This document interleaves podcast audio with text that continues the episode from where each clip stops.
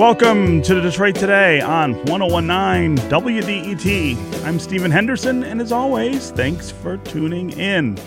We've got a packed show for you today. A little later, we're going to talk with Yona Jeremy Bob. He's an intelligence, terrorism, and legal analyst for the Jerusalem Post. He is in town today speaking in Detroit. He's going to talk to us about the state of things in the Middle East, the state of terrorism in places like Syria and Iran, the relationships between Israel and the United States, given the changes that the Trump administration has brought to town, all kinds of things that we will discuss with him. You're going to want to tune in for that. And at the end of the show today, we're going to have Andalisi, host of Essential Music here on WDET, into the studio to talk about the 15th anniversary of Eminem's hit song, Lose Yourself, which won the Academy Award for Best Song, the first hip-hop song to win an Oscar. So you're also going to want to stay tuned for that. Also, remember, if you've got to rush off to work right now or otherwise step away from your radio, you don't have to miss out on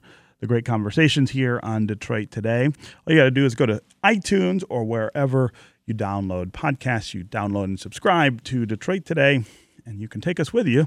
Listen to us when you are ready. Up first today, the five living former presidents appeared together recently to help with hurricane relief efforts, but that's not the only thing that has brought the three Democrats and two Republicans together. There also seems to be a shared unhappiness with the current president and the direction he is taking the country. A few days ago, both President Obama and President George W. Bush spoke out without naming President Trump directly, of course, but they spoke out against his worldview and his political approach. It also didn't seem like coincidental timing. It seemed like the messages were coordinated. How strange is this to see a former president or a series of former presidents so clearly criticizing a current one, let alone a president of the same party, and let alone seeing multiple former presidents sending this message together? I wanted to start the show there today, and here to talk to us about that is Jeffrey Engel. He is the director of the Center for Presidential History at Southern Methodist University. He's the author of a forthcoming book, When the World Seemed New, George H.W. Bush and the End of the Cold War. Jeffrey Engel, welcome to Detroit Today. Hi, good to talk to you. Yeah. So I have been fascinated by George W. Bush's speech since he gave it last Thursday. Actually wrote a column about it over the weekend, sort of pointing out the distinctions he's drawing there between himself and Donald Trump in the context of republicanism, in the context of conservatism. I think that's one of the really interesting things there is he's basically saying that there's nothing conservative or Republican about the things that we're seeing out of the current administration. But what I want to talk to you about is the abnormality here, at least in terms of the modern presidency, this idea that you leave office and sort of keep your mouth shut. You stay to yourself. You go off and do the things that you want to do, but you don't say anything about your successors. I think about the last 8 years in particular. When President Obama was in the White House, George W. Bush didn't have anything to say about the many things that Obama did that I'm sure George W. Bush didn't agree with. So this idea that he is now moved to speak out, I think, is really significant. Yes, I completely agree. I mean, the fact that we have a former Republican president criticizing a sitting Republican president is all the more remarkable. I mean, it really reveals to us just how much there is, of course, a civil war going on in the Republican Party today. Mm-hmm. You know, we used to have sort of a back of the envelope axiom, if you will, that presidents not so much wouldn't criticize their predecessors, but that they would do two things. That they would, first of all, hold off for about a year before pretty much saying anything, mm-hmm. Which, to be honest, is more a sign of the fact of how exhausted they would be at the end of their terms, mm-hmm. more than the fact that they were trying to stay out of the political fray. And then the second thing is that we very rarely see a former president criticizing, as George W. Bush did, the entire presidency of a successor, the entire worldview of a successor, a character of the successor. Typically, when presidents have spoken out, it's been about specific issues, not about the man who followed them. Mm-hmm. And you know, this former president's club, I guess you might call it, is of course the most exclusive club in our country, and there are not a lot of people in it by design. But talk about that sort of relationship, the relationships that sort of emerge after the presidencies. They look really different, I think, generally than they do when someone is in office. And that's another thing that I think separates what we're seeing with Donald Trump from what we've seen with former presidents. This sort of working together, talking together, appearing together. Now doing that in concert to criticize the person who's in the office now. I mean, it again raises it to this extraordinary level. It is very unusual, and the former presidents really do form, as you said, an exclusive club for the one significant reason, which can't be overlooked beyond anything else, which is there are very few people in the world, usually you can count them on less than one hand, who can honestly say that they understand what a president goes through, who can honestly say, yes, I know what it's like to control nuclear weapons. Yes, I know what it's like to deal with Congress. Yes, I know what it's like to live in the bubble that is the White House. So typically, at the very least, these gentlemen have offered a modicum of respect for each other because they can open up to each other. The presidents, when they leave office, are still entitled to intelligence and security briefings, for example. And that's not only a sign of done out of respect, it's also done because traditionally sitting presidents have called their predecessors to ask for advice, or I like to think of it more as to talk things out, to talk things through, because they know when they are going through the various and sundry issues and debating really, really difficult questions, they can do that out loud with a former president. And when that person says, I understand, they'll know that they understand. Right. So it's a really remarkably exclusive club. Yeah. This is Detroit Today on 101.9 WDET. I'm Stephen Henderson. My guest is Jeffrey Engel. He's the director of the Center for Presidential History at Southern Methodist University. He's the author also of a forthcoming book, When the World Seemed New, George H.W. Bush and the End of the Cold War. We are talking about the criticism that is being leveled by former presidents at current President Donald Trump. Something of an extraordinary instance that we're witnessing right now. Normally, former presidents don't, they sort of hold their tongues with regard to their successors and the job that they're doing. Both President Obama and President George W. Bush, though, have spoken out recently about their dissatisfaction with the job that President Trump is doing. If you want to join the conversation, tell us what you thought about what George W. Bush or President Obama said about Donald Trump last week. Give us a call. 313-577-1019 is the number on the phone. So that's 313-577-1019. You can also go to the WDET Facebook page and put your comments there, or go to Twitter and hashtag Detroit Today, and we will try to work you in the conversation. Let us know what you think about the idea, just the very idea of former presidents talking about the current president. Is that something they should be doing? Is that something that's helpful even to the national dialogue, or is that sandbagging of a sort? Is it making it more difficult to sort through the things that the president needs to do? Again, the number is 313-577-1019. Jeffrey, I want to ask you about history here. Right now we've got five former presidents who are living, which I think is a record, I think, in United States history.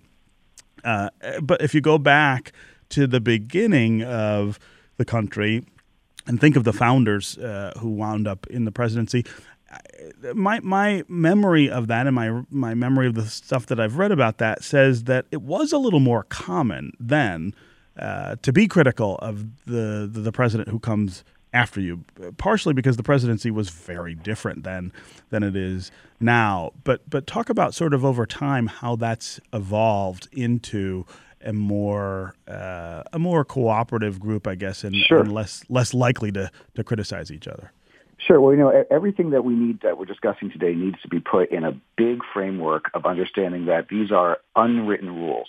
There is nothing in the Constitution that prohibits a former president from doing basically anything, honestly, until recently, except for running for president again. Right. And consequently, there's actually was a real sense in the first years of the Republic that because any American, the idea went, any American who is eligible to vote, it's obviously a small subset of the population at that time, but any American could rise up to be an elected representative or even president. Any citizen could do that. There was basically a notion that when people leave the presidency, they become common citizens again. So it was actually quite common for presidents in those days to discuss, to write, to pose questions to their predecessors, to write letters criticizing their predecessors. But there is a fundamental difference between the early 1800s and today, which is that if John Adams made a speech that was critical against one of his predecessors or wrote a letter to the editor, relatively few people would see it in a short period of time. Today, of course, you know, no matter where you are around the country, you might have gotten a tweet on your phone saying George W. Bush right this moment is criticizing President Trump. Yeah. So in the 20th century, we see a steady progression, with a few exceptions, of presidents trying hard not to inject themselves back into the political fray. Again, as all things in history, there are several notable exceptions to that, but the general trend is not to talk. I mean, we could talk, for example, about Theodore Roosevelt at the turn of the 20th century, right, who, when he left the presidency, as I like to think of it, he left the presidency and immediately regretted it. Right. and immediately began to, over time, criticize his successor, Taft, and actually called him a puzzle wit. I love that insult.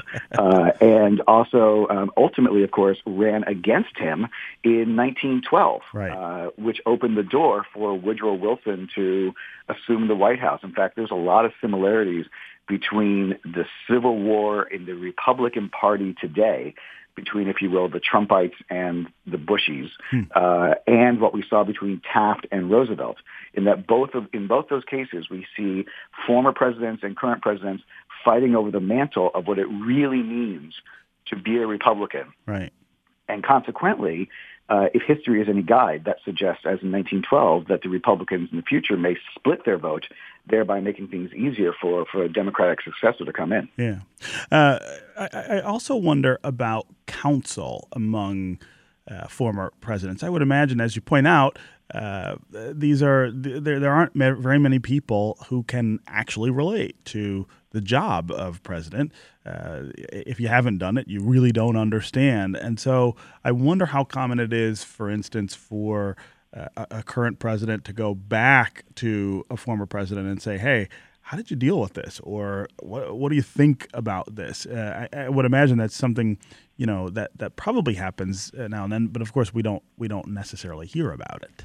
Well, that's the thing. A lot of this conversation is done behind closed doors. And again, we have a very, very small subset of people here. This is, as you pointed out, we right now have the greatest concentration of living presidents in history, and we only have 5.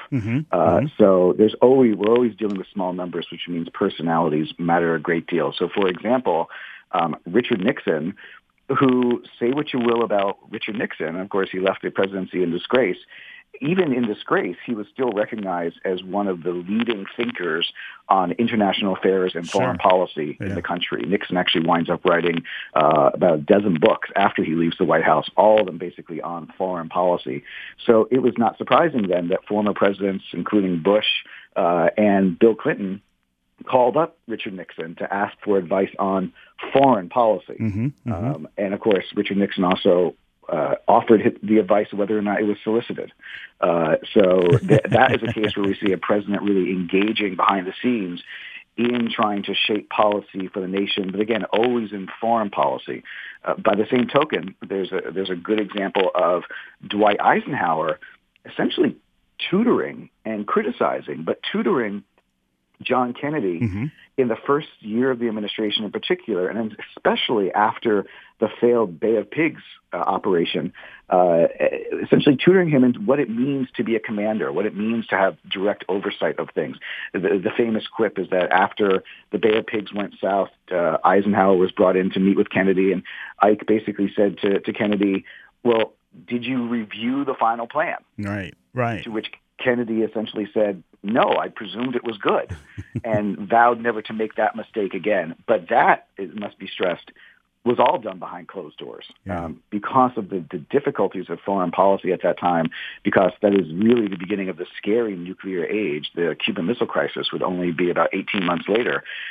We really see Eisenhower working hard to try to tutor Kennedy privately rather than publicly. Right. Again, 313-577-1019 is the number on the phones. My guest is Jeffrey Engel, director of the Center for Presidential History at Southern Methodist University, author of the forthcoming book, When the World Seemed New, George H.W. Bush and the End of the Cold War. You want to join the conversation? Talk to us about what you think about former presidents kind of banding together a little bit to get after the current president about his behavior, about his world view. Do you think that's appropriate? Do you think that's helpful? Or should they follow the more recent custom of keeping all of that to yourself after you leave the White House? Again, 313-577-1019 is the number on the phones. You can go to the WDET Facebook page and put your comments there. Go to Twitter and hashtag Detroit Today. We'll work your comments into the conversation. Jeffrey, I want to ask you about the presidency itself and how it may be changing. I think a lot of folks have noted that President Trump is approaching this very differently from not only his immediate predecessors, but really from anybody else. Do you think he is changing the institution, though? Is he setting a pattern that we will see sort of unfold again and again in the future, or is this just an aberration? One person who has decided to behave differently than everyone else? Well, that's really a great question in the $64 question. So I'm going to give you the classic historian's answer, which is to say, well, it's too soon to tell. We'll see, right? Right. But I want to explain what I mean by that, not just as a quip, in that right now, everything that Trump is doing in the way that he is holding the office, in the way that he is engaging in political spats, even down to the most basic Twitter level, the way that he is in many ways trying to describe himself as a leader of his movement as opposed to a leader of the entire country. Right. And frankly, and this is, I think, what really animates both Obama and George W. Bush, simply not acting like a proper gentleman. And not holding respect for the office, if you will, and holding the office with respect. Trump is doing all those things. And if he is reelected, and if his successors come in and act the same way, then we can honestly say the presidency has fundamentally changed. Yeah. It is entirely possible, though, that come election time, the American people will choose to go back to the old style. You know, somebody might run against Trump who says, my basic appeal is that I am not going to tweet. My basic appeal is that I am not going to get into fights. I'm not going to criticize people left, right, and center. Sure. I'm going to be a calm president, if you will. If that's the case, then I think we could say that the presidency would likely revert back to the norm. Yeah. And that's really what I think is at the heart of what Obama and George W. Bush were arguing, that the way in which President Trump is framing himself as not so much the father of the country, the leader of the country, but as the leader of a particular faction, set of people and not everyone. That's at the heart of their criticism. That's something which they find very dangerous and distasteful, having lived in that office. Yeah. I mean, the parallel, I guess, that has leapt to my mind a couple of times over this last 10 months really is to the Franklin Roosevelt presidency and his use of radio at that time, right, to talk directly to the people as opposed to through the filter of the media. In some ways, President Trump is adopting, I guess, that same kind of alteration of the way that the president relates to the citizens. I think that's true, and I think one way to understand that is that presidents have always tried to speak directly to the people as much as possible. You know, that's going back. That's why George Washington's farewell address was published and not delivered. Yes, you know, that is why Woodrow Wilson actually, for the first time, spoke to Congress as opposed to delivering written addresses, say, for the State of the Union. Again, as you mentioned, that's why Franklin Roosevelt used radio, and why his successors so ably tried to use television because it allowed them to speak directly to the voter and directly to the citizen, and in many cases directly to the entire world. So the point behind Trump's tweeting is exactly what any other politician would do. The question, though, is how does one use that medium? How does one engage in that medium? And it is as a presidential historian, it is frankly astounding to me that President Trump basically gets into arguments with common people over Twitter and common stories over Twitter, which is something that we used to say a president wouldn't have time for, that a president has to concern himself with the broad needs of the country, not with the he said, she said of events. And I'll give you one great example, which is, you know, in the last week, of course, we've all been discussing President Trump's, misguided conversation with an Army war widow, Gold Star widow, putting aside everything about what we think happened, what we think it means that happened, what we believe should have been the proper role of all the actors.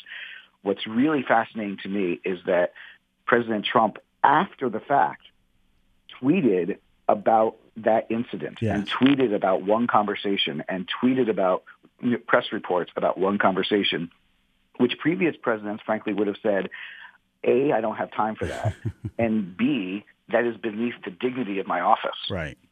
If you think that this should have been a private conversation, a President Obama or a President George W. Bush might have said, I'm not going to just reveal my discussion with a widow with you, right. Period. I'm just not going to talk about it. End of story, right. So that, I think, is really the fascinating way in which Trump is not so much using the medium, but using the medium and pitching it at a different level. Yeah. Okay, Jeffrey Engel, director of the Center for Presidential History at Southern Methodist University, author of the forthcoming book, When the World Seemed New, George H.W. Bush and the End of the Cold War. Thank you very much for being here on Detroit Today. Oh, it's my pleasure. Good to talk to you. Yes. Up next, we'll talk with the Jerusalem Post's intelligence, terrorism, and legal analyst about America's relationship with the Middle East in the Trump era. Stay with us on Detroit Today.